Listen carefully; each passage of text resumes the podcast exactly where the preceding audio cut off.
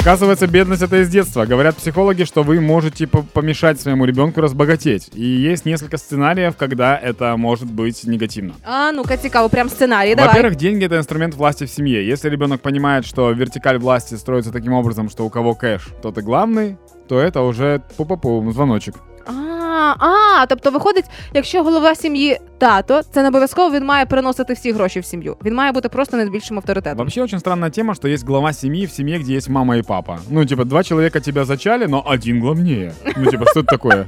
Это очень странная движуха. Хорошо. Понятно, ну, там, мужчина берет на себя какую-то часть проблем определенных, которые женщина не берет, но также и женщина делает, то есть распределение обязанностей. Угу. А деньги — это инструмент семьи, то есть, как бы, горизонталь власті должна бути. А ще сценарій бідності вашої малечі це гроші пов'язані з відчуттям сорому і провини. Е, коли м, треба бути такими, як всі, але не висовуватися. Тобто соромно купувати собі щось краще, для чого так дорого і так далі. Тобто, коли ви починаєте обмежувати свою дитину в чомусь тільки за рахунок того, щоб не думали, що ви багачі.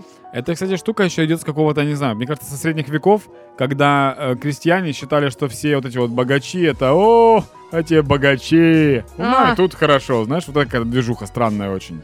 Странна двіжуха, коли гроші викликають заздрість. Це теж дивно. Третій сценарій, чому ваша малеча може бути бідняком в дорослому житті. Мгм. А, тому, якщо ми бачимо багато людину, у нас що починається? Ах, накрав, да, і все інше. Да. Навіть не допускаємо варіанту, що нас заробив. Ні, реально можливо накрав. Хай розбирається суд. Це таке діло.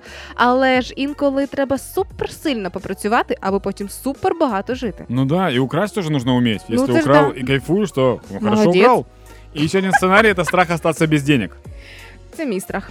Э, типа ты думаешь, что ты сейчас отдашь деньги, и денег больше не будет? Вони більше ніколи не прийдуть. Я так думаю кожного місяця, коли оплачую Да. оренду будинку. У меня, у меня просто этого страха у меня нет абсолютно. Я типа, что-что, это последние деньги, а когда будут новые, больше не будет. Хорошо, давай мне кекс. Я типа такой чувак. Але вибач, Танечка, чомусь е, досі психологи мовчать про те, що бідність дітей ховається у батьківському о, тобі грошики на день народження подарували, а позич мені. А там бідність. Есть еще очень крутая тема. Недавно читал, психологи рекомендуют, что сделать. Если вдруг у вас есть проблема с финансами, то вам необходимо сесть и выписать все свои опасения, страхи и установки, которые связаны с финансами. То есть, например, там, когда вам родители говорили, Данила, денег нет, э, или там, мы не богаты, и так далее, и Мгм. так далее. Все эти штуки откладываются в голове, поэтому необходимо их выписать и попытаться от них избавиться. Хепі ранку, багачі.